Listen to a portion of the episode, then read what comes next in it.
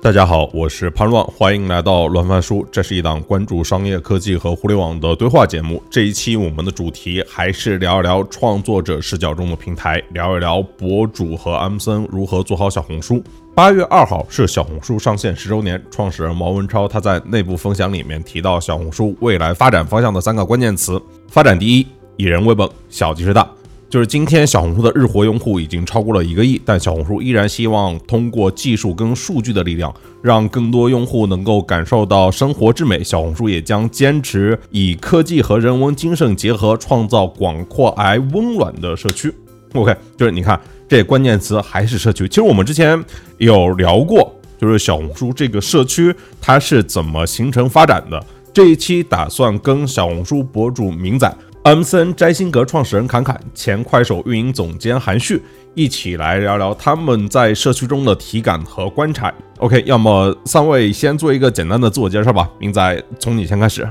Hello，大家好，我是明仔，我在这个小红书的 ID 叫做明仔和二毛子，然后二毛子是我的猫啊。然后我其实不只是一个小红书博主，我在这个现实生活里面我还是一个投资人，呃，用小红书差不多已经有四五年的时间了。我是真心跟这个平台有非常多的这个故事，然后呃，我总体的心情是非常感激，然后有这么一个地方我可以去抒发我自己很多真实的感受。那今天也很开心可以跟大家具体聊一聊我做博主的这个路径，然后我的一个亲身感受吧。嗯，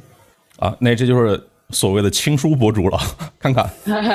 Hello，大家好，我是侃侃啊。我自己有两重身份，一个是小红书上的博主啊。那其实最开始我来到小红书，是因为我在上面分享自己的摄影作品，当时是一个摄影博主。然后后来慢慢的毕业之后，我开始转变自己的职业方向，呃，就考虑说，哎，我可能想做一个博主经纪人。就机缘巧合成为了小红书的博主经纪人，后面开了我们的公司摘星阁，然后我们是在前年拿到了小红书的投资，然后是生态中我认为比较重要的一员，然后很开心可以今天来跟大家分享，说我作为两方吧，一方是博主，一方是 MCN，两个角度来去看待平台是怎么样的一个状态，以及我们的一些想法。啊，很开心。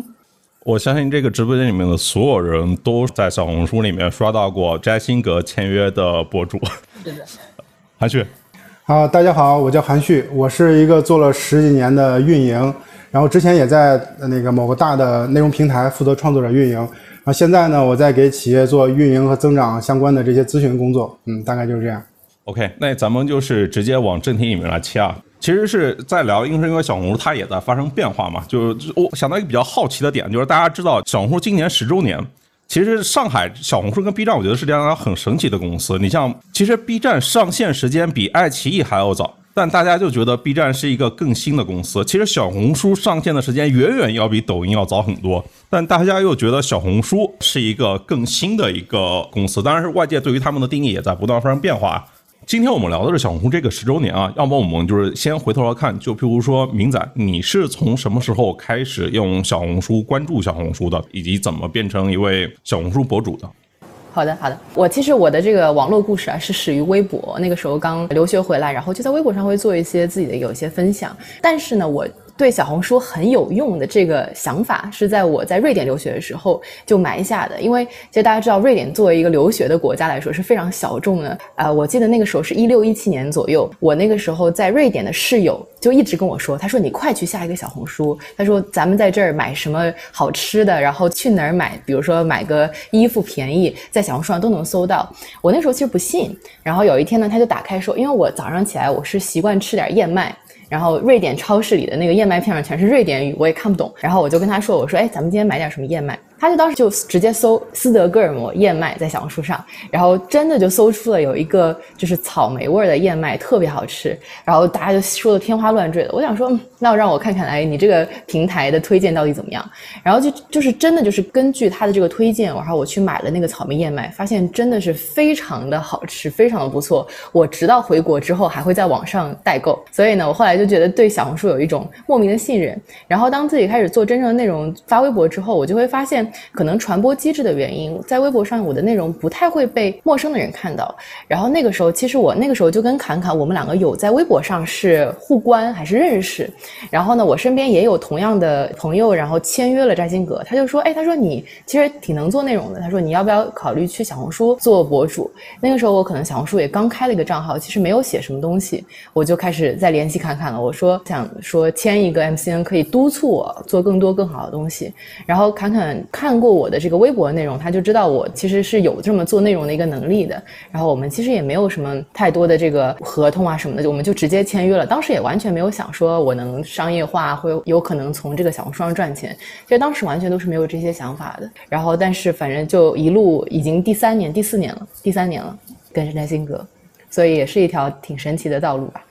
啊，要么侃侃就是啊，继续继续你来分享你的案例，就是说你是怎样的跟小红接触的一个过程。呃，我在最开始的时候，我是一个摄影师，然后我当时在一六年的时候拍摄其中的一个客人，他是小红书的穿搭博主，然后他有建议我说，我可以在小红书上分享呃我的摄影作品，然后来吸引更多本地的人去看到我的内容。我当时觉得，其实对我来说，多一个平台宣传是一个不太费劲的事情，所以我就顺其自然的来到了这个平台。后面之后一七年的时候，我把很多的别的朋友还有模特带到这个平台的时候，其实大家还没有那么的了解这个平台，就包括像刚刚提到说，可能小红书大家都觉得它是一个很新很新的平台。我自己的感受是，我在最开始做小红书一六一七年的时候，还有很多的身边的朋友问，哎，你现在在干嘛？哎，或者说，哎，小红书是一个怎么样的一个平台？到一八年的时候，所有人的问题都变成了。小红书怎么做？就是你会发现有个很大的转变，我自己觉得还蛮有意思的。然后我也觉得，就是这么多年看着小红书的变化，一步一步从图文平台，或者说可能作为一个类似于百科全书这样的一个平台，变成一个分享生活、分享每个人的状态的这么一个社区，它有很大的一个变化。嗯，哎，侃侃，你签约博主的标准是什么呀？就是说什么情况下你会有这个签博主的冲动？我自己其实现在不签博主了，我记得在早期的时候签的比较多，我现在都交给我的合伙人。嗯，我为什么现在不签的原因是，我觉得，啊，就是聊签约这个事情其实是需要很大的耐心的，以及说你可能要很多的去跟博主沟通以及交互。像明仔刚刚提到说，我们两个的沟通过程其实没有两句就达成协议，这种事情已经不再发生在 现在这个时代了。现在大家因为也有很多就是关于 MCN 就是。避雷呀，然后或者说很多的内容，它会有点影响到我的签约，我就把这件事情交给了更有耐心的我的合伙人。那我自己去看一个博主的时候，我认为我自己也经历过几个阶段嘛。像最开始的时候，我作为一个摄影师，其实我接触很多是做模特的。那么在我当时的标准就是，我我希望他是能好看的，他能展示他自己美好的生活，或者说可能他的妆容或者是他的穿搭能给别人带来一些帮助的。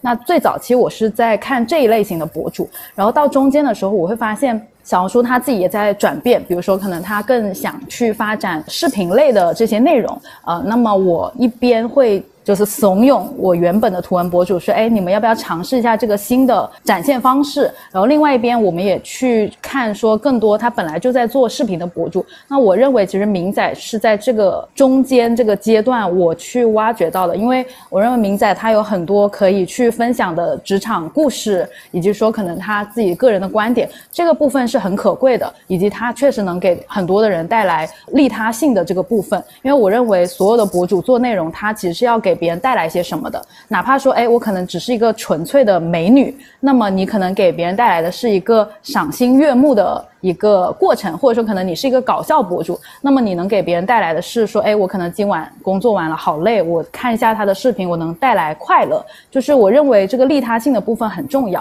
然后到了后面，我们现在会发现平台有越来越多非常小年纪的。博主，比如说可能零零后、零五后这些小朋友们，他去分享他的学生生活，或者说可能他们的一些新奇的想法的时候，你会发现，哎，他们的数据或者说可能他们的展现力非常的强。我们也开始去关注这一部分的小朋友，发现，哎，有点代沟，但是我会很愿意去接触新的博主的形态。那么在整个变化的过程中，我认为一部分是展现力、利他性，以及就是。呃，如果要把它用作一个很商业化的说法话，我可能会看它的成长性。比如说，同样的两个博主，一个是他发了一百篇笔记，然后他有一万粉丝；另外一个博主他可能发了两篇笔记，他有一千粉丝。那我当然是认为第二个博主我会更想签约，因为他会更有所谓的成长性和涨粉的能力。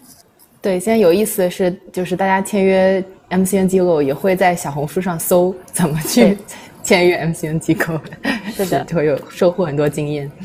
对，然后就其实刚才那个侃侃聊的是他他怎么发掘博主，就是这些年的一个心路变化。但我感觉就是不管从图文到视频，然后怎么去触达更年轻的用户，其实某个层面上也是小红书在这些年变化的过程里面，要么含蓄。就你其实这几年前几年也都一直在做内容产品，你回溯一下，就譬如说从一九年到现在，小红书的增长它来自于什么地方？就为什么在信息流短视频如此激烈的市场竞争里面，然后小红书能够就是今年肯定已经超过一亿日活了嘛？就怎么能够冒出来呢？从那个增长角度来说呢，就肯定是分两部分，一部分就是它的新增从哪来，第二部分就是它大盘的留存是怎么做到的。主要是从这两部分。那么首先讲新增，新增这部分这几年小红书做的最有价值以及最有利的一个策略，包括执行呢，就是它的内容和群体的泛化。那这个内容群体泛化，它的就是它的正确，或者说它为什么能做成？关键点在于说，他会认为就人群泛化是以一个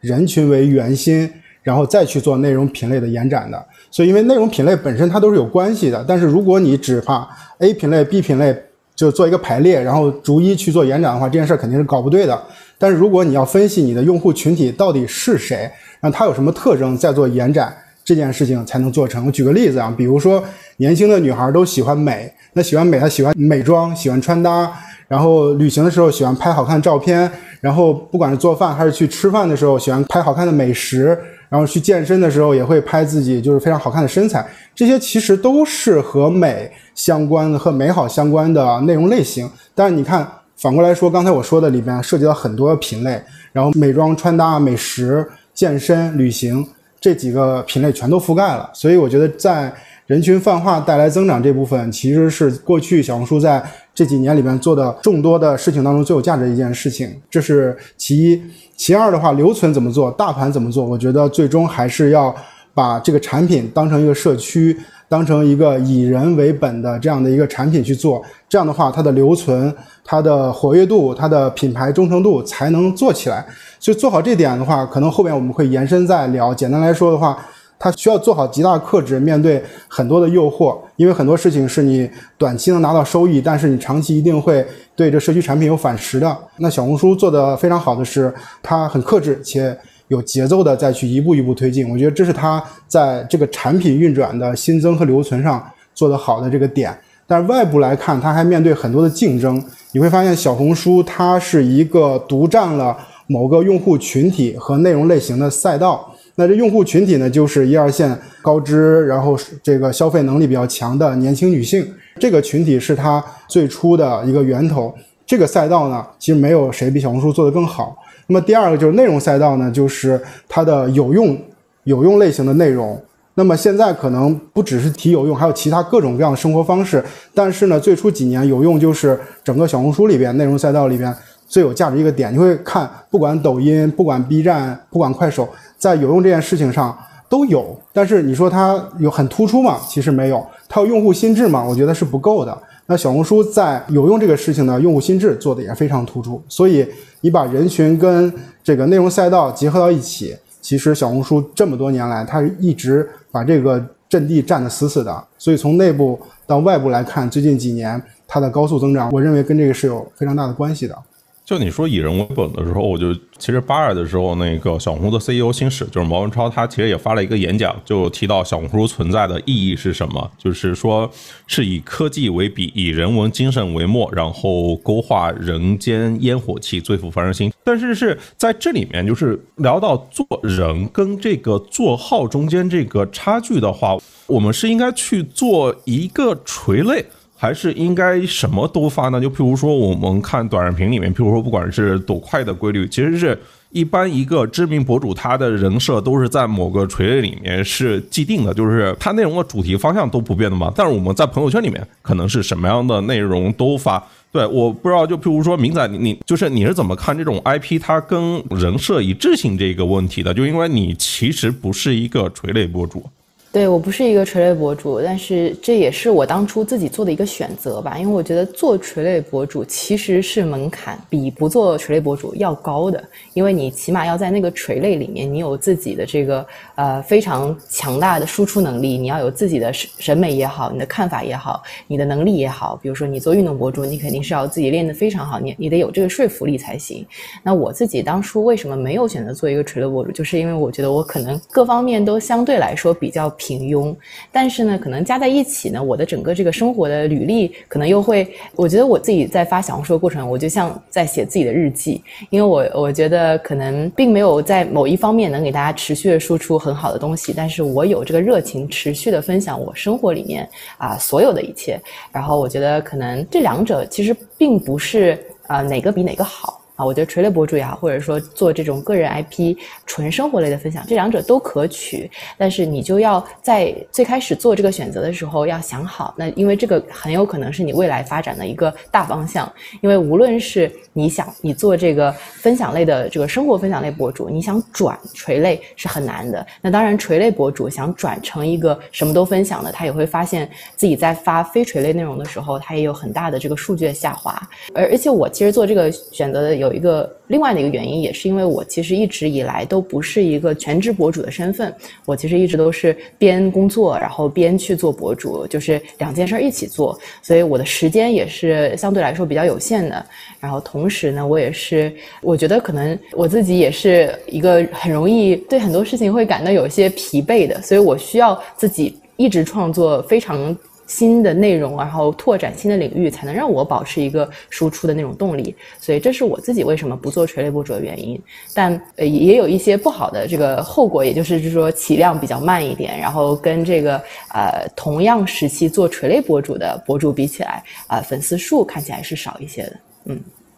来看看怎么看垂类和泛化这个问题呢？就是一个博主他的内容跟他的身份。其实我觉得，就像明仔说的，你有不同的选择。那我认为在小红书上，这个选择会更加的友好，因为可能在某些平台，如果你不做垂类的分享，你很难被人看到，或者说你很难被人肯定为某一个大 V。那么在小红书上，像我们自己去签约博主的时候，呃，两种博主我都喜欢，我没有说我就一定要垂类博主，或者说我一定要泛生活类的博主。我认为这两种发展模式，它只是发展模式而已。那像很多的新的。朋友他想去做小红书的时候，他们来问到我意见。我个人的建议是在早期，如果你能做垂类博主，那可以去做，因为像明仔说的，垂类博主在早期的时候，你更容易被人看到，或者说可能你在这个最直接的话，就是当一个人点进你的主页的时候，如果他都搞不明白你在干什么的时候，他很难按下那个关注的按钮。为什么大家说小红书的粉丝很值钱？就是因为其实，在小红书上，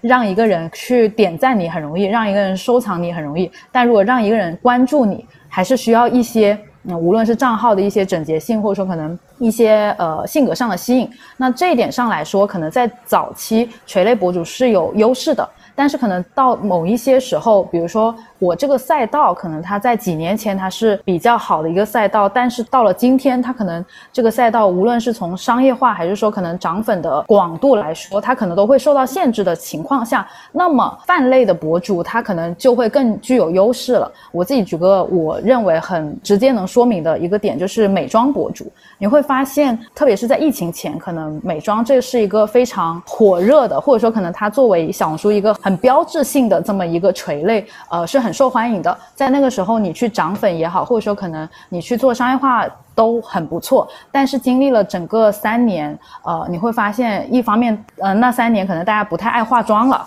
或者说可能你化妆也没什么用了。第二是可能国内的国产品牌都在不断的内卷，然后导致说可能大家无论是对流量也好，还是说对博主的选择，或者说甚至是整个投放，它都有所下滑的情况下，品牌也会想，哎，那我可能同样我有护肤线，有彩妆线，彩妆线可能它的色号或者说可能它的产品是更新迭代很快的，但是护肤我可能可以卖一百年，或者说可能一千年，那么他肯定会更愿意把他的预算给到护肤线。那么，纯做彩妆的这一部分的博主，他就面临很尴尬的一个问题，就是涨粉也很难，因为平台上有很多彩妆博主。第二，商业化也变得很难。那么，在这个情况下，他是否要转换成别的垂类？就像明仔说，他可能会很困难。那我觉得都各有利弊吧。像刚提到说人设跟账号的统一，我一直都认为，如果你本身不是这个人。你很难变成这个账号，就像明仔，我不可能像说，哎，我现在要去做一个明仔和二毛子的账号，我说，那你去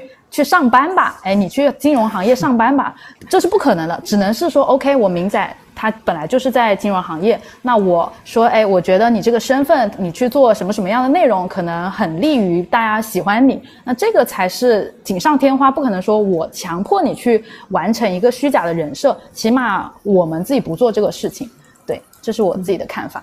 我觉得前彩的时候我跟明仔聊过全职还是非全职来做账号做博主这件事情，我觉得他有个说法给我非常有启发。因为明仔一直做本职工作嘛，他说就是工作就是输出，然后不是工作就是输入，然后刚好在小红书里面发笔记就是一个输出。要么你来说吧，就是你怎么就是看这个就是全职跟非全职这个事情，然后以及评论区里面有人问你，就是明仔现在工作跟博主这个精力占比是怎样的？就是怎么给两个事情设立它的边界？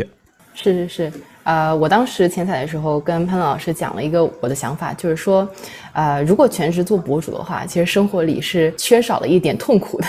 因为在工作的过程中会发生很多不受你控制的事情。但是你如果纯纯做一个全职博主，你自己是你自己的老板，其实很多时候你都会选择一个利于自己发展的方式去做啊。比如说，我今天我如果是个全职博主，我今天喜欢想拍这样方式的一个视频，我就可以去做，然后我。发布出去，我根据自己的时间表，我能很好的安排自己的一天。但是呢，你你只要是在职场里面，我觉得肯定就是会有当受气包的那一天，有很多不受控的事情会在你身边发生。然后，但是呢，我觉得好处就是这一些不受控的让你生气的事情，其实会成为很多时候啊，你灵感也好，分享的欲望也好。的那个来源，我觉得这一点是做这个兼职博主的一个很重要的一个地方，就是多了很多输入的方式。这个输入并不是传统意义上大家讲说哦，我看书、我看电影的那种输入，而是我觉得更多是一种社会履历上的，然后我觉得也是一种情绪上的。也许它是负面的，但其实我觉得在做博主分享这件事情的时候，分享积极的事情是是一个基础。然后我觉得可能第二层是你愿意开始分享你自己的痛苦了。我觉得这是第二点，然后可能第三点，我觉得重要的是你愿意去把你自己打开，然后作为一整个人，然后去接受。别人的审阅，我觉得这个是最难的一点，嗯。然后，那关于刚刚就是第二个问题，就是说这个时间安排上的，其实很很多人很多人问我这个问题，我其实觉得没有办法回复，因为我没有一个固定的，比如说我早上九点到十二点工作，然后之后比如说忙拍摄，没有，因为每一天的行程其实都对我来说都是非常不一样的。我可能这一个星期我会花大量的时间在做博主上，我可能下一个星期因为工作上项目了，我就可能会花在项目上，所以我觉得是。愈发的把自己的时间变成一个弹性的工作制，但我觉得这个是需要非常强的一个时间的管理能力。然后我觉得就是要看你觉得当下那一个时间段里面对你最重要的是什么，我就会把时间放放在其他事情上。那把问题反过来问，就是做博主这件事情对于你做金融、做投资人是工作有什么影响吗？有很好的影响，因为前段时间我我看那个。好多篇公众号都写说，投资人都到小红书上发帖了，就是因为投资。我看到很多人都去募资了。对，很多人都在小红书上募资。一是因为投资确实并不像三五年前那么好做了，然后大家也意识到了小红书这个平台对于尤其是品牌发展的一个潜力。像我自己是做这个消费赛道的投资的，那我非常的清楚知道我是有一个技能能够帮上我的拟被投企业去做营销，然后新媒体上面的一些转化，我可以。让他们真的就是我的作为投资人的赋能，就是可以让他们的产品真的被更多人看到，然后卖得更好。那我相信越来越多的人会看到小红书上的能力，而而且小红书上其实藏龙卧虎啊，有各种各样的人。我自己就有一个很很有趣的一个观察吧，就是我我可能三四年前，哎，两三年前的时候从四大离职，那个时候我就发现有一段时间我的小红书就宛如领英，但是我的领英就宛如像一个世纪佳缘，就是领英上很多。这个。搭讪的那种信息，但是小红书上的后台里面每打开一个，好像都是一个潜在的工作机会，而且不仅仅是潜在的吧。其实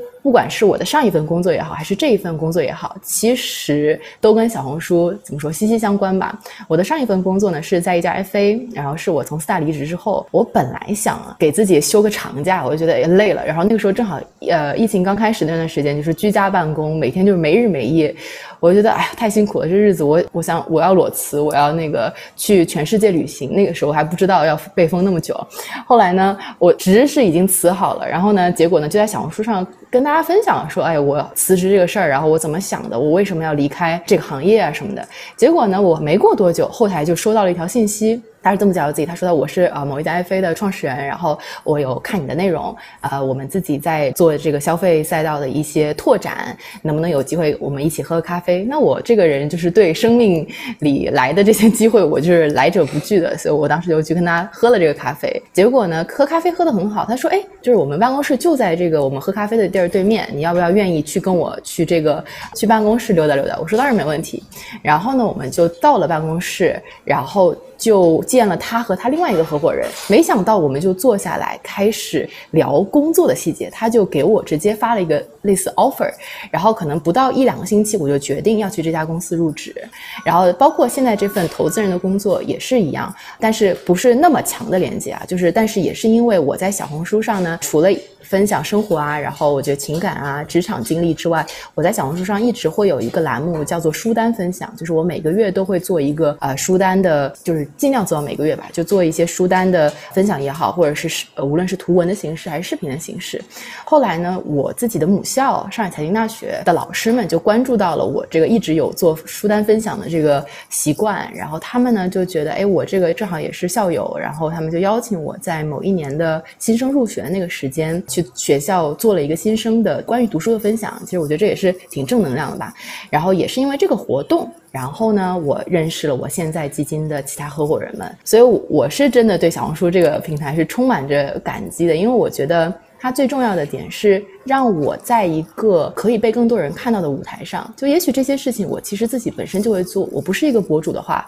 我也是会坚持去看书、去写东西。但是是因为我选择了放在这样的平台上写出的东西，有可能被更多人看到。然后呢，不仅仅收获了很多的反馈，我更多的收获了我人生里面更多的机会。其实我觉得这个真的是非常宝贵的。而且这个故事讲实话不止发生在我身上，我身边非常多的呃我的。朋友们，我我在生活里啊，现在最好的朋友们也是我在小红书上认识的，而且他们身边也有很多的这个关于生活啊，然后经历上的一些奇遇，也都是因为小红书发生的。所以我是觉得这是一个充满着可能性的一个平台吧，也是因为它的这个用户的，一是我觉得它整个用户的质量非常高，同时大家又很相信这是一个真实的分享的地方，然后再者它也有非常强的这个算法，能让你被有可能你也喜欢的人看到。所以我觉得这整体就是一。个都不能分开的一些属于小红书独特的能力吧，然后给我们这些普通人，然后创造了一些新的生活的可能，嗯。我觉得明仔刚才说的挺好玩的，就是现在把小红书当成领英用，把领英当成世纪佳缘来用。我我看评论区有人说嘛，就其实是他其实应该是通过你的账号认识的你。他说感觉明仔能力很强，涉猎不同的领域，而且会拉着朋友一起分享经验。就比如说可能是职场明说，就是他也是把小红书当成一个汲取经验、提升能力的一个这样的一个工具。但就尽管你把它当成一个这样的一个工具，但你核心关注的还是一个一个的。人嘛，就是所谓的以人为本这件事情。呃，小红书它一直把自己定位成一个社区，对我就好奇，就是像是这种。内容社区它跟这个内容平台中间这个差别到底是在什么地方？譬如说在小红书里面去做，像刚才聊到的，就做一些品类的拓展，跟在信息流里面它会有什么不同？比如说韩旭，就是我的问题简单翻译一下，就是说今天内容其实都是在不断的往外面去做泛化，然后就不同平台中间的内容差异它其实也在缩小。那么就如果是要做一个好的内容社区的话，它怎么能够保持这种所以以？如果你要以人为本的话，你得保持这种人的这个存在感，它应该怎么维持呢？首先，我们先说这两个概念啊。刚才判乱提到，第一个叫做内容平台，第二个叫做社区。这两个概念最核心的区别在于说，它的载体，也就是它服务的对象是不一样的。内容平台它的对象就是内容本身，那它追求的是啥？是内容供给和消费的高效的匹配。那它匹配的过程当中，在产生商业化，产生商业的模式，这个是内容平台它所追求的，所以核心叫做匹配啊。然后如果匹配的做得非常好，那就是效率。那这是内容平台。那对于社区来讲的话，它关心的不是内容，它关心的是人本身。那么人本身，他就希望通过内容的载体来让人和人之间连接起来，然后有互动、有交流、有氛围。那它背后一定是没有那么高效的。就好像我们去喝咖啡，然后你会发现咖啡馆或者饭店就是一个很好的社交的场合。但是呢，我们去喝一杯咖啡、吃一顿饭，并没有那么高效，或者是我们会花一定的时间，并不像我跟潘乱，比如在呃路边呃碰到以后讲两句话，然后我们就变成好朋友，就变成有合作，这是不可能的。所以，那么社区它背后的逻辑就是啊人和人之间的连接和互动。那它一定效率是没那么高的，所以综上呢，我是觉得这个内容平台和社区本质的区别是在这儿的。那么，如果要把社区里边的人以人为本把它做好，那核心我觉得就是社区要做三件事情。第一个呢，叫做就是搭场子。我要把这个咖啡馆呀、饭店呀、老年活动中心啊，把这个场子搭起来，这样的话才会有人进来，坐在这里打打麻将、喝喝茶、嗑个瓜子儿，对吧？这是第一点，要搭场子。第二个呢，叫做建氛围。这个氛围是指我作为一个 UP 主，作为一个内容的创作者，我在这里生产的内容，那么我希望这个氛围一定是友好、友善的，大家有共同的追求、相同的价值观、相同的审美。那我才会在这里持续的活跃下去，这个是非常重要的一个氛围带来的正向效应。那么第三点呢，叫做促互动，就是我们讲社区一定要有人和人员之间的互动。那么这个场子里边，那大家的互动就会变得非常重要。因为我了解小红书的算法里边，它的互动、它的点赞、呃收藏带来的这个这个指标，它的权重是相对来说是比较高的。那么其实就能看到它的这个社区的导向，它的这个价值观导向是希望更多被互动的内容是更多被看到的。所以这三点我觉得就是以人为中心的产品啊，它应该有的几个特点。那这三个特点，我觉得小红书本身都是做的比较好的，对它其实都是具备这些优势的。但是如果账号只是做人做生活分享，然后多往互动那一块，它就真的能够持续获得关注，变成一个还 OK 的。就是因为今天做自媒体已经变成一门选学了，就是做博主也是一份非常好的一份工作。但光做生活分享，光做这些，它就能够持续获得关注吗？我其实是想问一下侃侃啊，就比如说像你们摘星阁切了那么多账号，在小红书里面爆款内容到底有没有什么范式？或者说什么样的内容跟博主他在小红书里面能火？首先，我认可你刚刚说玄学这个事情，就是我经常我也跟我的博主们聊，他们经常会对我发出灵魂拷问，他说为什么这篇我那么用心，结果点赞就那么一点，然后我随随便便我什么躺在床上，我花了五分钟发的一个内容，它就爆了呢？就是有时候你也很难确实去。捕捉说，OK，我这个平台流量的算法，然后我自己本身也不是一个算法机制的这么一个人吧，我可能我更看重的是它可能内容本身，以及我认为博主们其实不应该去纠结某一次的爆款，就是 OK，我可能这一次爆款是火了。呃，我可以去继续的复制，比如说可能，哎，我随便举个例子，我我以前经常的所谓的爆款内容就是我的创业经历。那我的创业经历，我做这个部分我是能爆的，那我可以去做呃相关的内容去持续的所谓的引爆它。但是总的来说，我认为在小红书上分享还是要基于你自己本身想要说一些什么。就像我们刚刚说的，你可能以人为本。如果说 OK，我可能我像我去年的状态是我是休息的阶段，我自己没有怎么把重心放。在工作上，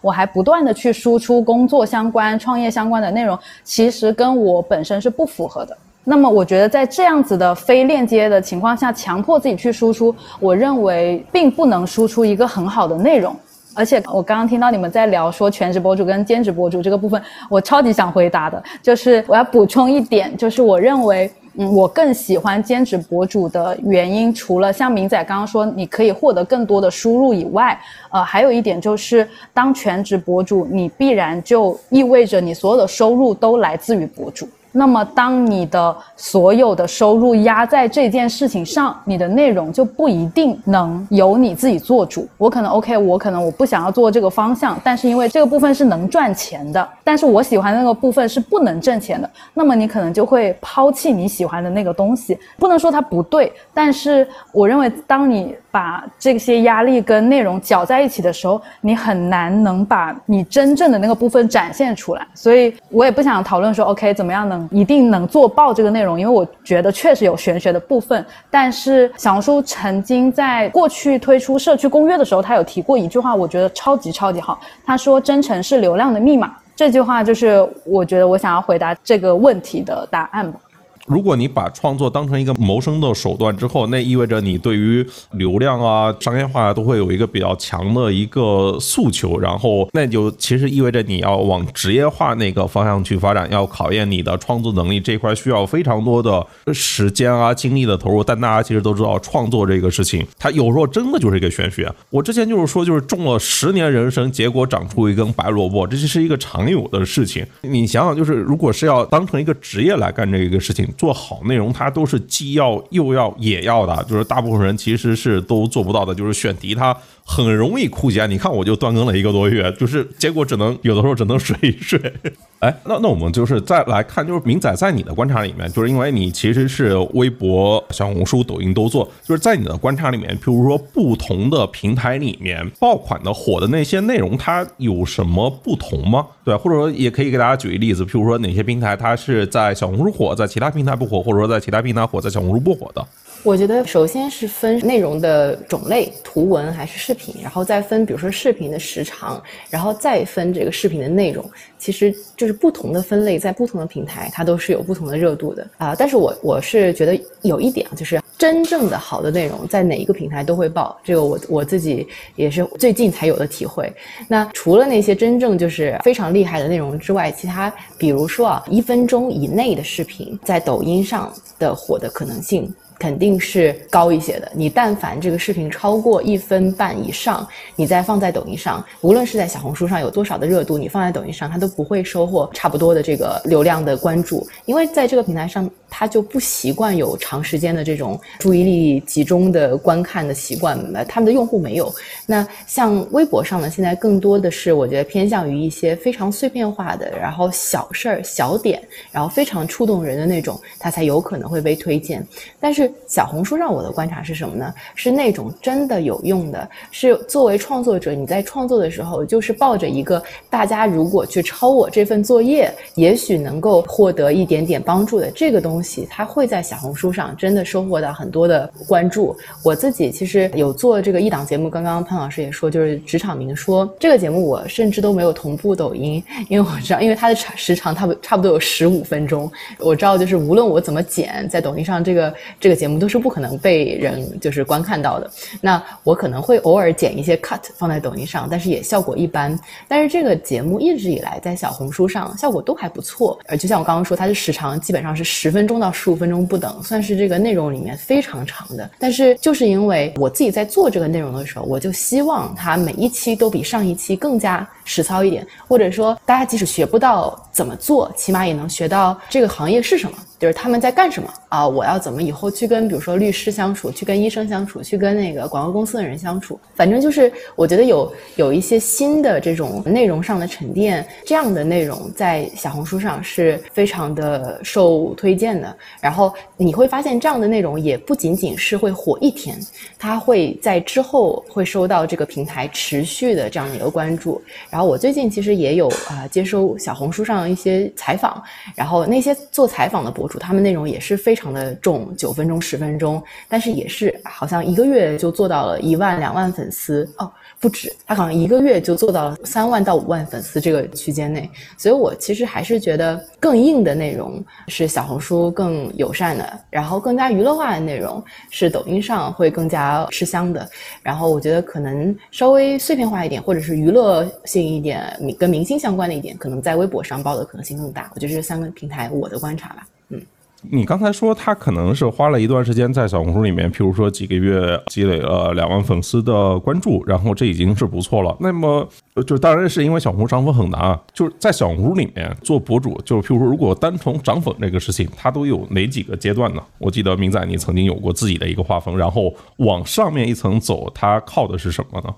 嗯，我我大概是有这么几个阶段，我觉得是零到两万是一个一个阶段，然后两到十，然后十到五十，五十再到再往上，就是完全是另外一个世界了。那零到二，我觉得就是取决于你这个人最开始选择的这个内容本身，无论你是要做垂类博主去分享一个系列的，比如就是讲职场，就是讲运动，就是讲美食，然后只要你的内容，我觉得足够有。有一点点意思，然后你坚持的去做，那么一段时间，你都有可能去触达这个两万的关口。但是从两万到十万，我觉得就取决于，一是你。到底有多坚持？因为这个过程其实是相对来说比较难的。对我来说，也是这个阶段就经历了很久。然后就是看你能够保持多少的输出，因为而且这个时候这个时间你就已经要面临一些你要选择商业广告还是选择自己的内容创作。就是因为两万粉丝已经可以接广告了，在小红书上，然后还要考验你，就是你内容的深度的发展到底有多少？因为你不可能再做你两万粉丝之前的那些内容，你怎么样去？无论是剖析自己更深一点，还是剖析自己的这个垂类内容更加多样化一点，还是如何？反正就是这个。呃，我觉得两到十万是一个就坚持着走深的过程吧。然后我觉得十万粉丝到五十万粉丝，很大程度上是取决于你这个人的个人的魅力。就是大家知道，OK，大家你你都十万粉丝了，你一定是一个在内容上我觉得没有问题的这样的一个一一个输出者。但是你会不会有可能到五十万粉丝，真的就取决于你这个人。我觉得一是观众缘吧。就是你到底能够吸引到多少的关注者，然后另外就是你变化你内容的能力，因为你不可能坚持一个你自己做的东西，从零一直到五十万粉丝都做同样的内容，你就是看你的内容到底怎么去玩出一些花样。我觉得是你到底能不能玩出这个花样，是取决于你能不能到十万到五十万这个区间的。然后，但是五十万之后。这个故事我也没经历过，我觉得这个就是可能要 侃侃来跟我们讲一下了。我觉得五十万之后就是玄学这个和运气，还有自己就本身能力的一个结合吧。哎，侃侃，你会把就是在小红书博主的成长大概分成哪几个阶段呢？以及不同阶段如果要继续往前走的核心要看的能力是什么？我觉得我不以我自己的角度来说，我以品牌方的角度来说，他们现在基本上定义十万以下是 KOC，二十万到四十万是中腰部。也别问我十万到二十万的人去哪里了，但是他们确实是这么定义的。然后再往上就是四十万到一百万又好像消失了，然后直接就是一百万了。我我自己也觉得这个事情很有意思。你会发现，可能我们去跟品牌沟通的时候，他们会觉得，哎，七十万粉丝或者说五六十万粉丝的人就面临一个，他报价也比较高，但他又不是一个所谓的头部博主。他卡在那里就有点怪怪的，你也不知道他到底算啥。但是像刚明仔说，可能二十万到四十万这个阶段，呃，是目前品牌方非常喜欢的一个范围。就是你会发现，可能百万博主跟二十万左右的博主，他们的数据不一定见得有很大的差别。因为小红书它是一个偏向说，就是大家去刷首页这么一个平台，可能我不会说我一定去看我的关注页，那么就意味着可能百万博主可能跟二十万粉丝的博主他们的那个算法机制是一样的，那么在这个基础上，二十万粉丝左右的报价对于品牌方来说一定是更加的友好，以及说可能他能选择性或者说可能更保险一些。比如说可能他十万块钱投一个头部博主，呃，那十万块钱可能可以投五个中药部博主。那么在这个事情上来说，现在的品牌因为呃生意也不好做，他肯定是更希望说我可能把风险分担一下。所以呃我们会看到越来越多的品牌，他可能不像几年前那么执着于哎我一定要找大头部博主去推广啊。那我们在这个小红书的范围，大头部的定义就是百万以上。那么可能它会有这么一个转变。如果说可能每个阶段的博主们他要去做呃不同的尝试，或者说可能他们要去做些什么的话，呃，我是比较认可明仔前面说的这一段。那在五十万到一百万这个阶段，我认为。在现在这个阶段，可能性格以及内容的持续爆款能力是很重要的。你会发现在现在这个阶段还能做到从零到一百万是非常非常难的一件事情。如果他真的能做到，一定是无论是他的话题性，比如说可能前阵子的多巴胺穿搭，类似于这样子一个全网都在报的这么一个主题，他可能是一个发起者，或者说可能他在做一些尝试，比如说小红书我自己很爱看的一个内容是去陌生人家里给别人做饭。啊，像我自己很爱看，有个中国留学生在日本，他就去挑战给不同的日本人去给他们做中华料理。那么就是这些内容，他会很新奇，他可能在不管是小红书还是抖音还是别的平台，他都是爆的。那么在这个基础上，成为小红书的一个百万博主，我认为概率是会更大一些的。嗯，OK，那其实就大家另外关心一个点，就是创作方向的问题。对，以及那个类目的问题，就之前大家说小红书想到的都是可能是美妆、是穿搭，当然这几年就是更多的生活方式在小红书里面流行起来，像是美食、露营、户外等等，都让大家记住了。侃侃，在你来看的话，下面你会觉得哪些的类目，或者说哪些的玩法是你更愿意去尝试的？嗯，新的赛道像刚刚提到说户外运动这个部分，我认为它是很火的，因为其实跟大家年轻人的状态也前进而前进。比如说，可能这几年大家更注意健康了，所以大家更愿意说，哎，我可能去多做运动，多去做一些户外的尝试，更愿意去亲近大自然。那除此之外，我自己关注到一个小红书上非常火热以及变得更火热的一个赛道是家居。呃，明仔可能也有体会，因为明仔也会去分享他就是一些家居的内容。你会发现这类型的内容在小红书是一个急速增长的一个概念。包括很多的朋友问我说，如果他们想要做商业化的内容，我都是建议做这个方向，因为小家电也好，或者说可能一些装修也好，呃，大大件物品也好，它都在一个努力增长的一个情况。那么这个是我提的一个赛道，其他两位嘉宾也可以讲讲自己的观察。明仔，你的观察呢？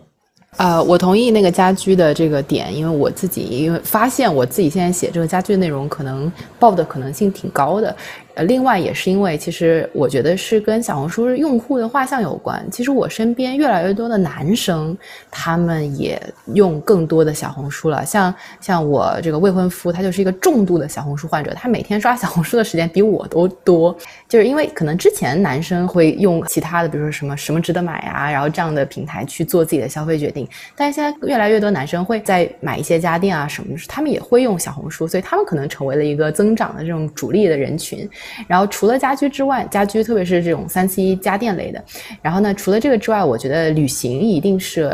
今年开始会增长的很多的这样的一个部分。然后因为今年我也参与了蛮多旅行的项目，我就会发现，呃，尤其是稍微奢侈一点的品牌，他们其实根本不在乎别的平台啊，他们就是会在乎你在小红书上你是想要怎么去发。而且呢，他们因为我也会呃接触一些，比如说高级酒店的销售。他们就会跟我说，基本上百分之八十的散客，就是除了走旅行社那一端走过来的这些呃散客们，他们其实都是从小红书上过来的。就是小红书在旅行上面，我觉得种草能力是非常强的，也是非常直观的。然后那第三个，我其实觉得还有一点是宠物。因为呃，我自己做投资人，我是投了一个宠物品牌嘛，我也是在小红书上做了很深刻的分析，我就会发现养宠就是尤其是养宠物的客户吧，然后他们在小红书上的停留时间是更长的。那在宠物这个赛道里面，其实无论是你真的养不养宠物，大家都会喜欢看宠物的内容，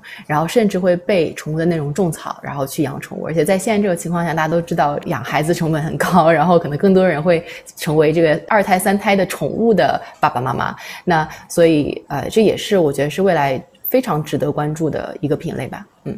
像美食户外，在疫情期间成就了小红书，就是放开之后，应该是旅行这个类目又重新让小红书暴涨到那个一亿人或以上。其实都是大家需要一些决策的支持嘛。我去到一个陌生的地方、陌生的环境，怎么就譬如说出海关，怎么去那个当地，就是去大概要去一个目的地，我是知道的。譬如说我要去青岛，但我去青岛。怎么玩呢？应该乘坐什么样的交通工具，或者说这个景点跟景点之间应该是一个什么样的规划呢？这时候具体的路径其实需要更多人指导的。就是在商业化这一块，就比如说今天小红书其实也在努力的在推直播，然后在直播里面我们会发现，董洁像张小慧、像张静初这一类更加生活方式范的那种，就是跟你侃侃而谈，当然不是九块九包邮那种啊，不是三二一上链接那种。明仔你也做直播，就是你要么帮我们总结一下，就在现在适合小红书的带货的风格是什么？我觉得带货的风格就是要非常有风格，就是无论你想要的这个风格是什么样的，我觉得可以你是啊引经据典型，你可以是那种温温柔柔，然后啊试穿型。其实我身边有很多这个穿搭博主，然后在直播上的表现都非常的好，因为他们首先就是有一套自己的审美，他们的搭配就是非常让人信服，就是他们已经有很好的一个粉丝基础，然后呢，他通过直播的方式让这些平时只能看他穿什么的粉丝买到他穿在身上的衣服，就是这个链路非常的清晰。我觉得这个是小红书直播一个挺特别的地方，因为它有这个内容做支持。然后其实像董洁也是，她其实自己平时发的内容也是这种她直播时候那种温婉讲话的方式。我其实觉得这个，因为小红书上可能现在在直播里面买东西还是以这个女性，然后呃我这个年纪这个阶段的女性为主。其实我们的接受方式当然不是这种喊麦式的，然后可能是是这种语速稍微平缓一些，然后呢，审美。非常高级，选的东西呢也有一定的价格优势，或者是这个时间优势。因为很多现在我发现小红书的博主也都在打一个首发，就是这个品牌在我的这个直播间是第一次上直播，因为它也算是一个比较新的形式嘛，小红书的直播。那我会发现这个对粉丝的吸引力也很大。另外呢，就是我觉得所有平台都很相似，就是你要有自己很特别的这个语言的方式，你的表达方式，比如说像李佳琦的 “Oh my God” 就是这种小点，让大家可以记住你，然后。勾着别人看你的下一次直播，然后另外还有一个很重要的点，就是可能是我觉得是小红书跟其他平台不一样的，就是你的这个直播预告，好像在这个直播的流量里面也起着很重要的一个位置。因为现在小红书为了鼓励直播，所以它会在直直播预告上给一些我自己的感觉啊，是会给一些额外的流量。那这个预告其实就是你平时内容的一部分。然后我们摘星阁的负责直播的小伙伴们也一直跟我强调说，你这个直播到底能表现多好，跟你这个直播预告进来已预约的这个人数是强相关的。而且这个你要怎么确保你预约的人数越多，就是你这篇直播预告的内容你要做的越干越好，而大家就直观的知道我能买到些什么东西，有一些什么样的优惠。但同时，这直播预告也不能少了艺术性或者美学，就是其实是很难。把握的一个能力，但是我觉得就是这些综合起来吧，我觉得是一个你在小红书上能收获这个好的直播表现的一个很重要的方式。然后，那其他还有一些，比如说你的直播的频率比较固定，然后在直播中的互动，我觉得也要保持的比较好一点、专业一点。我觉得这些都很重要。嗯。那譬如说，摘星阁其实也在鼓励很多博主开始做直播。那在这个过程里面，不是侃侃你感受到的，在带货小红书感受到有什么样的？可能性，或者说以及什么不足吗？在当下，嗯，其实我们有尝试过两次直播，就是虽然都在小红书这个平台上，呃，你会发现两次特别有意思。第一次的时候是在小红书刚有直播的时候，我们就开始。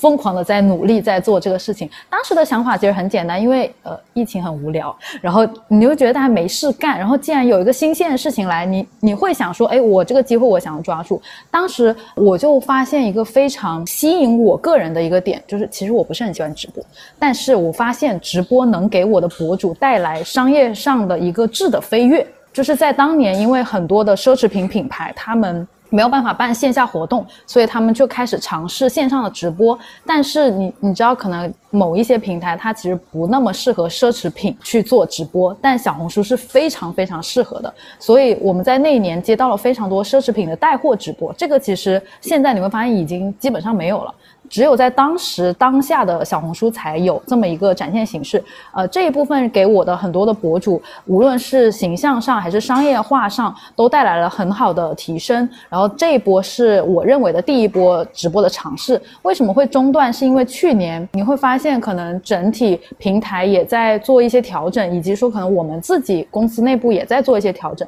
所以在去年的阶段，你会发现哦，好像这件事情又慢慢慢慢的热度下来了。结果今年因为有确实像刚刚提到的说，可能有像董洁、张小慧这样子的超投。重新出现啊，或者说可能哎，我真的有平台正在下决心把这件事情做好的时候，我又开始了，就是等于也算是紧跟平台的一个发展方向来做改变。今年的体感更多的是，我会发现除了给某一些博主更多的商业化上的可能，还有一点是给一些可能他商业变现已经变弱的博主一些机会。像明仔刚刚提到的穿搭博主，我认为这个品类虽然它很大，或者说可能它的商业变现大家以为的很高，但实际上其实服装品牌它的广告预算其实并没有那么高，因为它可能会面临到换季啊各种各样的问题，所以它不会花那么多钱去做广告。那么就意味着，其实很多的穿搭博主他做到一定的量级，呃，它的价格涨上去了之后，他反而会失去很多合作的可能。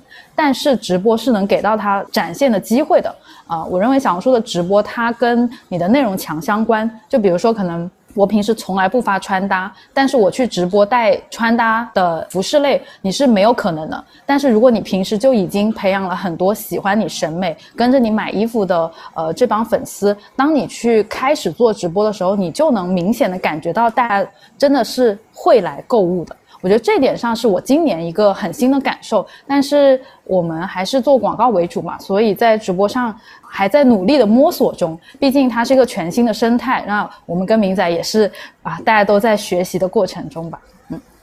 举个手发个言啊，这个好，这个说到这儿特别想说，就对于那个直播带货这件事情，直播电商，呃，因为最近这个小红书出了董洁、张小慧这两个，刚才我们叫头部。我个人觉得这两个是特别好的案例，然后它案例就在于说，告诉这个行业里边有这样的角色，然后以及用这样风格，可以在小红书里面取得好的成绩。然后这是呃我对这件事看法，我提供一些平台视角。就是首先我想讲的是，像董洁和张小慧这样的头部，一定不是平台设计出来的。所谓设计出来是说，那个小红书说了，我想去捧三个人，这三个人是这个董洁、张小慧、张静初等等谁谁谁，然后一推，咔就火了，这不可能。对吧？这是就是大家愿意相信的故事的情节，但是一定不是一个最最初的情况。那么最初一定还是跑出来的。他可能说，对于直播电商这件事情，那可能我们的 KOL 也要做，明星也要做。那到到底谁能跑出来的，我们就拭目以待啊！据我了解，可能最初内部也不一定认为就是董洁是一定是会成为直播电商带货现在这个环节的一姐，对吧？当时是不确定的，但是结果就是这样。所以首先呢，呃，这是跑出来的，不是设计的，这是第一点。第二点，我觉得有意思的是在于说，董洁、张小慧，它不一定会是头部，但是呢，我认为它是一个非常好的标杆。所以标杆就是让别人知道，让别人可以理解，让别人可以去效仿这件事情。因为它的在于说，这个这两个角色以及包括张静初等其他人，他们有几个共同特点，比如首先就是他们有一定的社会阅历。然后本身就是经历了很多事情，包括在自己的演艺工作的过去的多少年的生涯当中，其实是有很多事情发生的。然后大家会觉得说这是一个很好的榜样，或者是他经历了很多困难都都能得到解决，我也应该向他学习。这是第一点。第二点，他们表达的风格都是类似的，就是都是娓娓道来，然后有有一些文化底蕴在，然后去讲产品的时候都不是去以性价比取胜，而是靠选品。然后靠这个讲述这个产品的卖点，它其实就是你如果认可我这个买手身份，然后帮大家去挑选这个产品，那么你可以下单，而不是说我这是全网最低价。这个我觉得是非常好的一个切入点，因为小红书做这个直播电商本来做的就晚，然后别人都已经成熟到这个程度了，这时候你再来做，你没点差异化，你根本就做不起来。然后我觉得像它这两个呢，正好是像抖快、淘宝等其他平台的直播电商没有。让人觉得特别突出的那个点，这个点呢就可以让别人更多的认知到。那当然，反过来我觉得它不会是小红书的直播电商的终点，或者说不会是唯一的一种内容形态，一定后续还会再发展，可能有更多的内容的形式进来。那总结张小慧只不过是在当下节点里边特别好的一个标杆，我觉得这个后续大家可以拭目以待。我觉得可能会跑出来其他的角色、其他的内容风格啊。肯定嘛，这个平台就是属于千金买马股，然后这个我投入更多资源，然后我造也得造一个出来啊。刚才其实前面也聊到，就是在做直播带货的时候，它跟做内容社区还是有一些不一样的，它还是需要超头有示范效应，然后吸引更多人来到这里来参与这件事情里面的。但我的侃侃刚才说那个问题，我更好奇一点啊，就纯属个人好奇，有哪些内幕就是它的广告预算不是很高，但是它如果做电商转化的话会很高呢？据我现在观察，穿搭、运动、运动其实也有点偏穿搭。我们最近有看到有运动类的博主，他可能粉丝也不是很多，但他一场直播也能带几百万。那你会觉得这是一个在广告世界里不太可思议的一件事情，因为你会发现我们在去签运动博主也好，或者说可能直接在后台去看运动博主的数据也好，你会发现虽然他们会有固定的粉丝，但是他的广告是不多的。因为可能很多的广告的这个预算，很多的还是给了时尚博主。你像楼上的这位，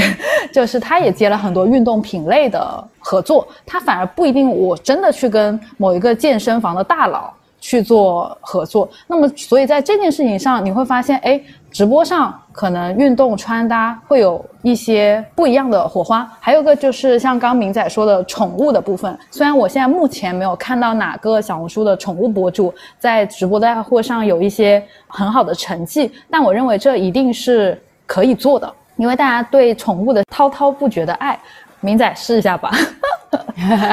好的，交给我，你们家那位另外一位去做。好的，好的。我看到评论说，呃，零食吃的相关，我认为这个可能在抖音目前还是会更占优势一些，因为呃，抖音的鲜还有各方面可能目前做的是比小红书要更好的。当然，我也很期待小红书能把食物这块能做起来，因为我自己特别喜欢看就是吃播类的内容。对。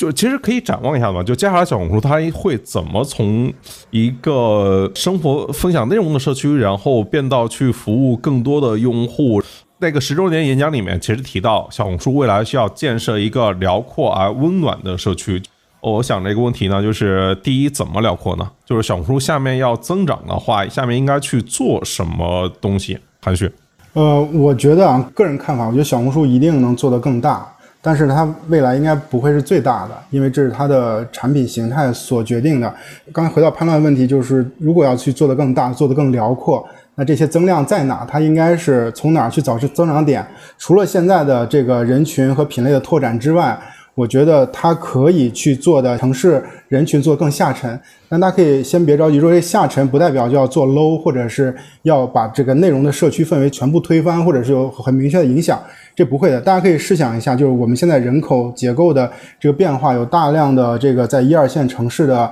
这些人，年轻人，比如大学刚毕业的学生。然后因为就业的问题回到了老家，或者是一些职场年轻人回到自己老家，他是有这样的人口的迁徙的现象的。这样的话，其实他们这这些人是具备了比较好的审美，具备了这个大城市这些信息，然后以及整个的认知，他是可以带到他们的这个老家的。比如我老家就是一个四线城市，那我回去的时候，我会把这些信息、这些内容都能带回去，那么我就可以成为一个在四线城市里边去使用这个小红书的这样的一个用户群体。这样的用户群体其实是。不小的，那我觉得它未来的一个增长点在于说，它在城市的下沉里边会筛选出来本身就和它的内容社区调性非常相符的这批人，他们有相同价值观、相同内容审美，他们就可以完全可以消费这样的呃内容产品。这个我觉得是非常重要的一个渗透。所以本身社区就是个筛选器，它可以继续的向下去压，然后向横向去拓展。这是第一点，叫做内容从下沉市场的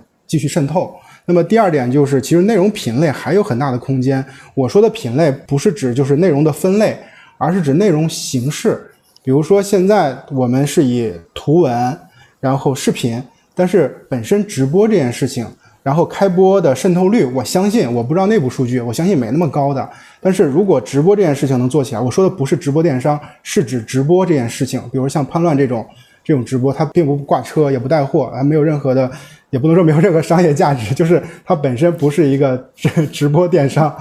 对的直播间，那么它本身也是内容形式啊。然后如果说整个的直播的内容形式做起来，直播渗透做起来以后，我相信对于小红书的内容生态也是一种补充，它有更多的想象空间。那么除了直播以外，还有音频啊。要知道，就是我跟潘乱其实都会用一个产品叫小宇宙，它是一个播客的平台。我会发现小宇宙跟小红书里边的用户重合度是极高的，就是大家会在那个里边去推荐乱翻书，然后然后这帮人就会问这是应该去哪里听，然后去那个这个小宇宙去听。我会发现这两个平台里边它内容重合度很高，所以就能发现内容形式还有很多的这种拓展的空间。我觉得这是未来可以延展的地方。嗯。你说这还真是，我发现就是推荐分享我播客最多的地方就是小红书。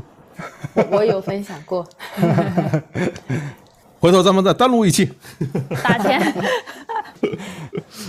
小宇宙也有广告的，小宇宙现在商业变现也不错的，不要小瞧音频平台。那你们会做音频吗？我我自己尝试过，我觉得还是一个很不错的展现形式，或者说可能跟观众们去沟通的一个方式。但为什么阻碍了我？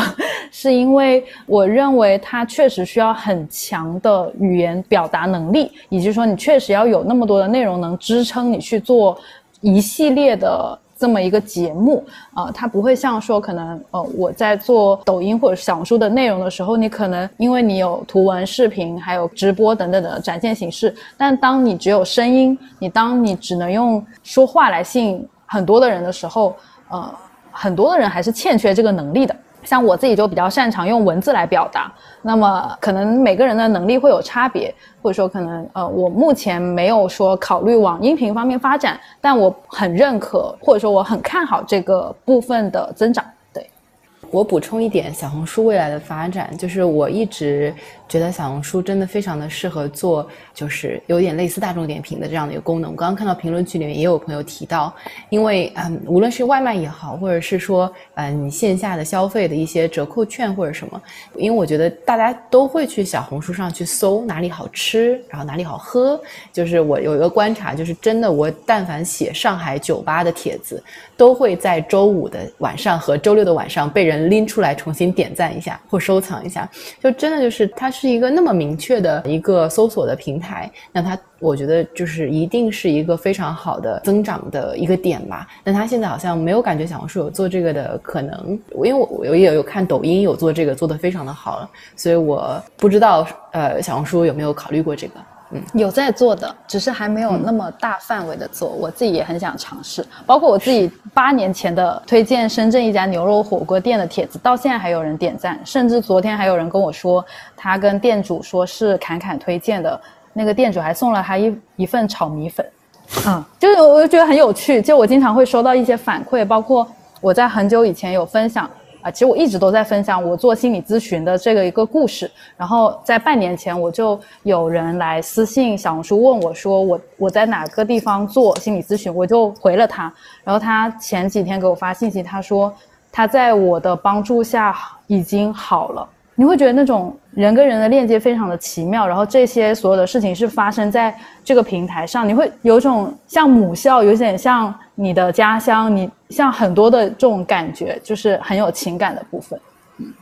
我看评论区就是也有人说，有了小红书，可能是就主要用小红书来完成它的搜索。我倒是觉得啊，就是在电商这个路径之外，搜索完全是可以加大更多力气来做的一件事情啊。就是因为今天你想想，大众点评是什么？大众点评本质上就是一个周边三到五公里的本地生活服务的搜索引擎呀。今天大部分人使用小红书，我觉得就是应该更多人就是他有事的时候都会打开小红书搜一搜。去寻找一些决策的支持，因为你的内容、你的社区主导的是有用，对吧？那么为什么不在搜索这件事情上去多做一些事呢？对吧？就譬如说今天，比如说百度好了，百度每个月还能有几十亿的收入来自于搜索呢，对吧？小红书也有一亿多的日活呀，这个百度也就两亿多日活啊，为什么？对吧？而且你的搜索就是你每天内容的更新量，有用的内容的更新量，其实放在全网都可能是最高的。我倒是觉得，就是搜索这一块是要多发一些 AT，因为搜索这个事情，它核心点是要看这个内容在哪边。它不是看你技术有多好。对，如果你内容做得很好的话，你那个搜索的技术，你的积累哪怕只有五十分，你给人的体感也是八十分的。就是这是一个感觉上是一个可以花更大力气去做的一件事儿。你是说要干预搜索结果吗？不，不是干预搜索结果，是说你要把搜索变得更好一些。然后就是搜索结果的话，其实就跟信息流一样嘛，你去做广告位嘛，只是说你没必要去搞那种置顶广告，去搞那一些就是前几条你搞竞价排名，对吧？但是你你完全可以就譬如说第七条、第十四条这种，就是你就是悠着点，然后你譬如说七条、十条，你这样，因为就是就是小红书的搜索不一样，就大家会往下刷好多。会不断往下刷，不是说就看第一屏，不是就看第一个结果就走的，它是会对比的，而且会看最新。对啊，就是你会发现，其实大家都很聪明。以前就是我可能看前面都是广告，然后他们就会点最新，然后有品牌就会问我说，前面他已经做的很好了，很漂亮了，但是最新他可能就还是有点糟糕。他问我怎么处理，我说啊，这很难处理，因为其实你有很多的内容是真正的 UGC 在发，你的产品如果不好，你总是会被吐槽的。你没有办法避免，你除了把你的产品做得更好，对，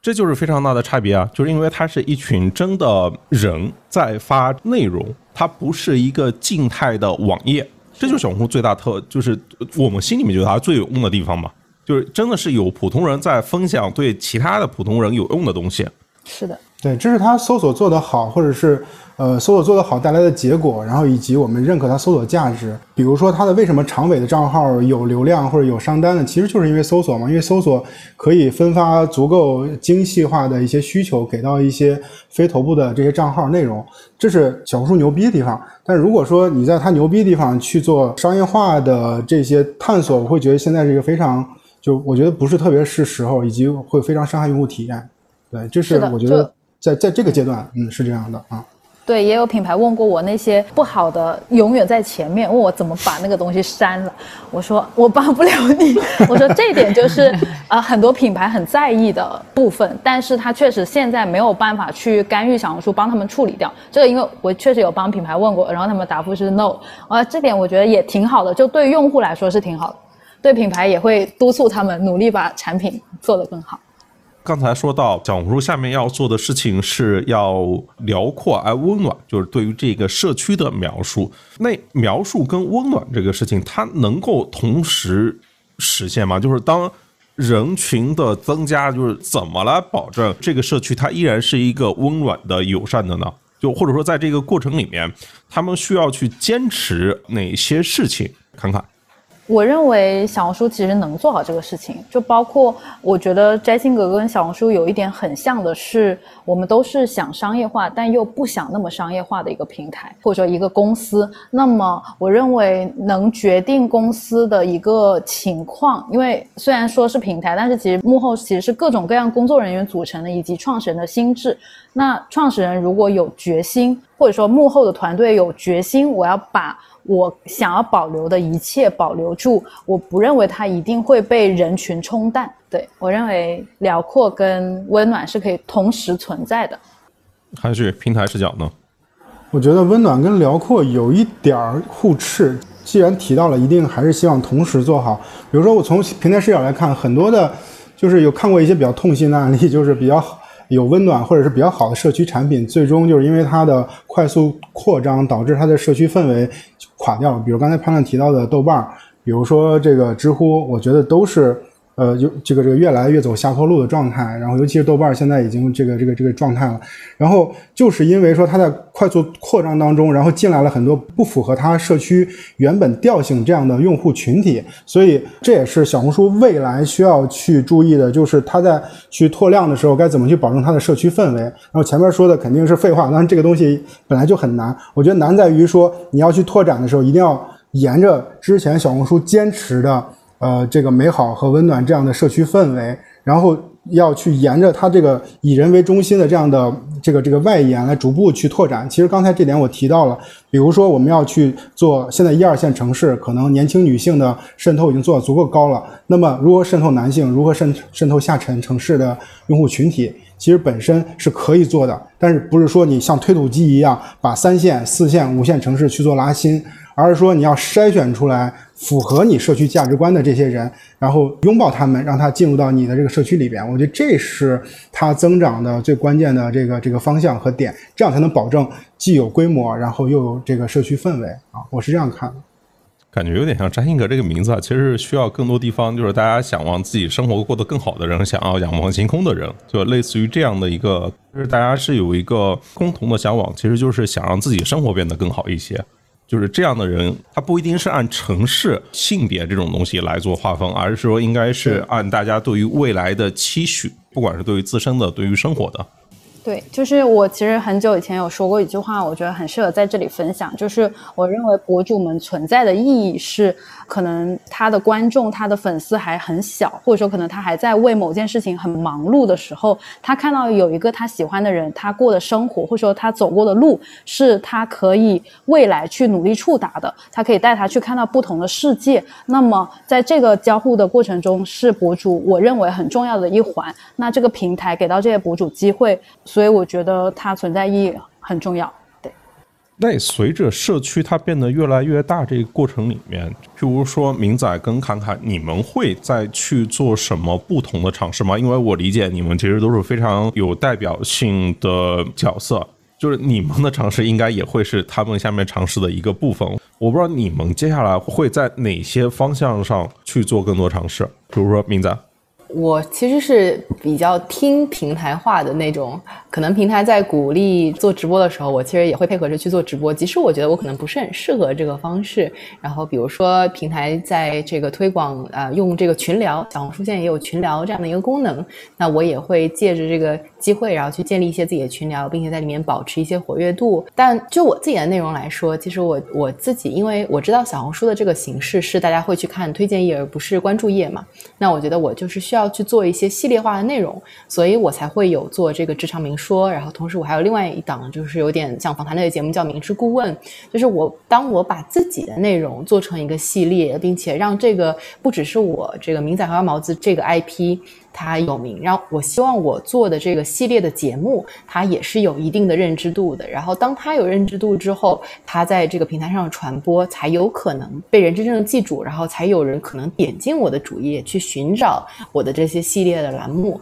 那这个其实是我未来可能会发展的一个方向。然后其他可能就是我觉得可能就随着我人生履历的发展吧，我可能会写更加深一点的内容。啊，因为我我也是从那个微博那个时代写文字发图片的那个阶段走过来的，所以发视频这个事情对我来说也是一点点像新学的一个技能一样。那我也会在这几年的过程中，我会觉得我的视频有做的比以前好一些。就我可能作为。一个可能不是在镜头前那么会表达的人，我好像哦稍微会一点表达的方式了，我也能够就是慢慢的去想把我讲的东西，然后用一种故事性的方式讲出来，这些能力都是其实之前是没有的，那可能未来也会随着我人生的发展，然后越来越精进，然后反正创作出一些新的有意思的东西吧。嗯，我觉得明仔说的这个，我我其实 get 到是另外一个关键词啊，随着人生的发展，其实你会发现小红书里面内容非常大的特色就是。它里面有关于人在生活不同的场景以及人生不同阶段碰到各种问题的其他人的分享。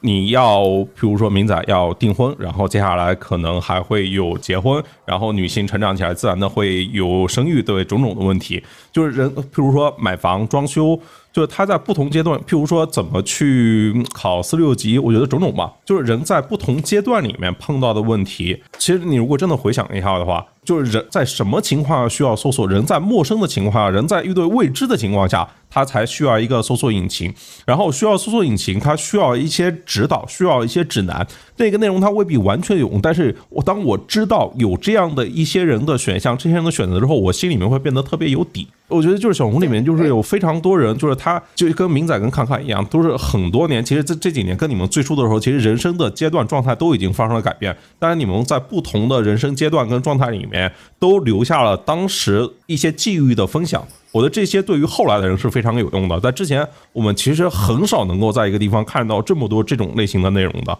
是的，是的，没错，就是之前我们前采的时候，潘老师也问过我说，我是在哪些阶段的时候涨粉最快的？其实就是在这些变化的时候，情感上有问题的时候，情感上幸福的时候，职业变化的时候，然后或者是工作上有一些新的突破的时候，上综艺的时候，就当我人生在变化的过程中，我做出的分享就是会被更多人看到。而且很多人在看这些分享的时候，他们不是寻求解决方式，他们我觉得更多的是在寻求一种。情感上的一种啊依托，就是哦，原来在你身上也会发生这样的事情，那以后可能或者我可能这个事儿也也已经发生在我身上，或者是即将发生在我身上，但是因为看到你的分享，我知道我不用害怕，然后我觉得这个是很重要的，小红书上提供的一种情绪价值吧。嗯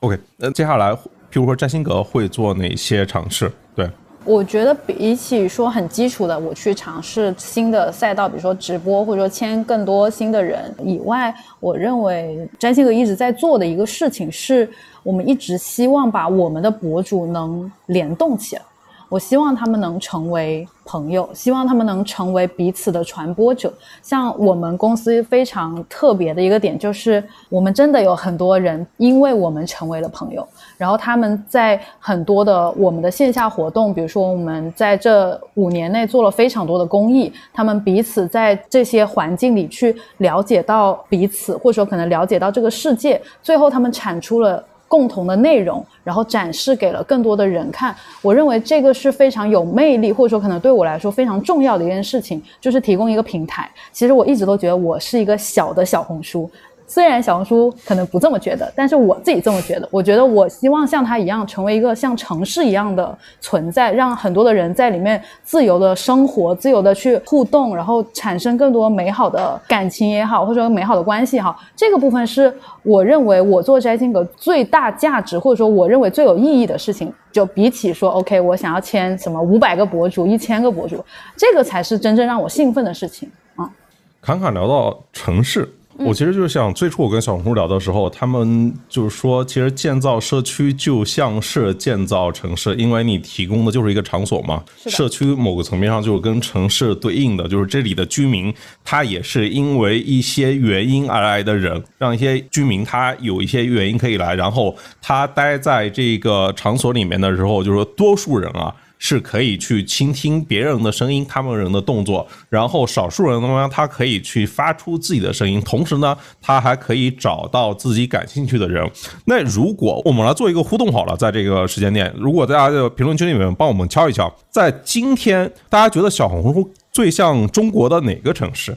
你看我都没有提供选项，所有人回答的全都是上海。这个答案是一定的，我的答案也是上海，一定的，对。你看，都是说非常上海，必须是上海。对我自己觉得，其实也是上海。大家知道小红书这家公司总部在哪吗？在新天地啊，这个很罕见，就是就是公司把它建在就是那么繁华的地方。我是互联网公司啊，对，你你看，就是我们熟悉的那些公司，就全都是建在特别偏的地方。然后他们就是在北京也是，我今天下午刚从那个环宇会那边过来，就是也是那个在建在地铁上，在市中心，在地铁上，在一个。大的商业体的里面或者附近，对。那我们看一看，就是就是目前我们准备的问题大概就是这些。我们看一看，就是评论区里面有没有大家有一些相关的问题，不管是在小红，应该很多人是博主的身份或者想要做博主的。好多问题啊！素人怎么选赛道？素人应该想赛道这件事情吧？先做自己。啊，我可以回答刚刚那个素人选赛道的问题。我认为，其实我们在成为一个博主之前，首先你一定是有某一个内容是能值得别人喜欢，或者说认可，或者说带来别人利他性的一个部分。那么，在我们不太清楚自己能做到什么的时候，我们可以尝试的去问朋友。那可能朋友会告诉你，哎，我可能我比较喜欢的是你怎么样去告诉我们你的一些职场的内容。那么在这个部分上，你可以去挖掘你身上可以做职场相关的内容的话，那你可以去做。但是说，OK，可能我的朋友们反馈说，我可能更喜欢你去做一个搞笑类的博主，就因为可能觉得你平时是一个很有趣的人。那么，所以这些东西你可以从身边的人先感受到这个部分，然后你再去看说，哎，这个赛道跟这个赛赛道之间是不是，比如说可能满足商业化，也可以满足它内容的持续性。比如说，可能我们刚刚说，哎，那搞笑类的博主，如果你只能发两条、三条，那说明它是一个没有办法带来持续性的内容。那在这个基础上，我们可能就要考虑说，OK，这个赛道可能不利于长期的发展，我们去考虑可能别的内容。那很多的人可能在呃我没有办法明确具体的赛道的时候，我会去选择一些范式的，比如说我可能记录我的 vlog，或者说可能我什么都发发看，然后哪一篇跑出来了。那我可能在这个基础上去做更多的尝试，我觉得都是可以的。嗯，OK，哎，问一个实操性的问题，譬如说明仔，就是小红书的封面，一般情况下是不是信息给的越多越好？当然不是，就是我觉得。我传传达出一件事儿就可以了，就是传达出，要不你要非常的漂亮，要不就非常轻松，要不就非常的干货。就是你一定不要想着说把所有东西都放在封面上，因为这样大家也，我打开我我也不知道我要我要从这篇东西里面收获什么，我我就不会去做点下去这个选择。就其实封面，我觉得在小红书，尤其是视频里面是非常重要的，所以一定要多试，然后多总结。如果你不确定它到底情况怎么样的时候，其实我还蛮推荐一个方法，就是你去投流试试看。你这样的一个封面，你去给自己投，比如说一个固定的数字的薯条，然后或者你第二天同一个时间段控制一下变量，换一个封面，然后再去投同样的数额，你就可以很明显的看出到底是哪个封面的效果会更好一点。嗯，哎，看看。品牌方怎么分享才能够让大家接受？觉得我不是那么在营销，就是怎么说人话？就说人话呀。就是我发现很多品牌方，他们很喜欢去造一些新词，就是一些非常绕口的，根本就无法理解的一些短句。他们希望通过这个词条去引爆这个品牌，根本不可能的好吗？就是我从来没有见过任何一个品牌通过就是做一些诡异的词条，然后来帮助到它的品牌。我们其实更多的应该关注到产品的本身，比如说我们在做营销的路线上，我怎么样跟我投放的这些博主去做更多的内容的连接，比如说可能。呃，我是一个食品品牌，我要出现在明仔的内容里，那么它出现在什么样的场景里是更利于它的场景？哎，就像刚刚明仔说，他每天早上都会吃燕麦。那么在这一点上，可能我怎么样去跟他平时的内容，或者说可能已经呃这些粉丝已经认可的明仔的一个生活状态去做结合的时候，当然粉丝的接受度会更高。但比如说可能明仔是从来都不吃燕麦的人，他从来都没有表达过，哎，我是喜欢燕麦的。你突然让他去推广一个燕麦，我觉得可能粉丝也会立马哦。他接了个广告，但是有一个我经常跟品牌方说的推广方式是，与其你去投一百一千个博主，你还不如找十个博主，我就不断的出现在他的内容里。那可能哎，第一篇我确实是一个广告，粉丝也知道，但你第二篇、第三篇、第四篇，可能他就是日常里露出。粉丝们就会觉得说，OK，可能这个博主确实是认可和喜欢他的。那我们也会看到很多的博主，确实可能第一篇确实是广告，后面是因为他自己喜欢，他长期的在用，也会再次分享给自己的粉丝。因为又不是说所有做广告的品牌就一定是不好的品牌嘛，最终还是回归到产品上。所以我认为在营销上，除了多用心、多讲人话之外，还是要去跟平台上的内容以及说你投放的博主去做更多的交互吧。我觉得也要学会跟博主好好沟通，就是因为现在太多的品牌方的投放，你想你要通过 agency，再通过 MCN，然后才到博主，其实这个沟通上其实是有很多传达上的问题的。那两方如果互相没有传达好，也不懂彼此想要什么，其实就是很容易出现一些误解啊，然后内容也不输输出的不好。所以我觉得很多时候也是要听博主，他自己知道自己什么样的内容会火，我觉得这个还挺重要的。嗯，是的。数码科技类的博主在小红书属于小众吗？不是说男女比例已经三点五比六点五了吗？应该不算小众了吧？就再说这个，也有家里面也有一些产品是这个女性主导这个购买的呀。对，是的，不是数码就一定代表男性。我认为它还是一个很不错的赛道了，特别是很适合兴起的男性博主。如果想要去尝试成为一个小红书博主的时候，这个赛道不仅能吸男粉，也能吸女粉，还是很值得一做的。嗯。OK，那我们大概今天就先到这一边。好的，好的，好，感谢三位，拜拜。好的，拜拜，拜拜，拜拜。OK，今天就先聊到这边，大家可以订阅、点赞、评论、分享。如果还有什么想听我说的，欢迎在评论区互动留言。我们下期见。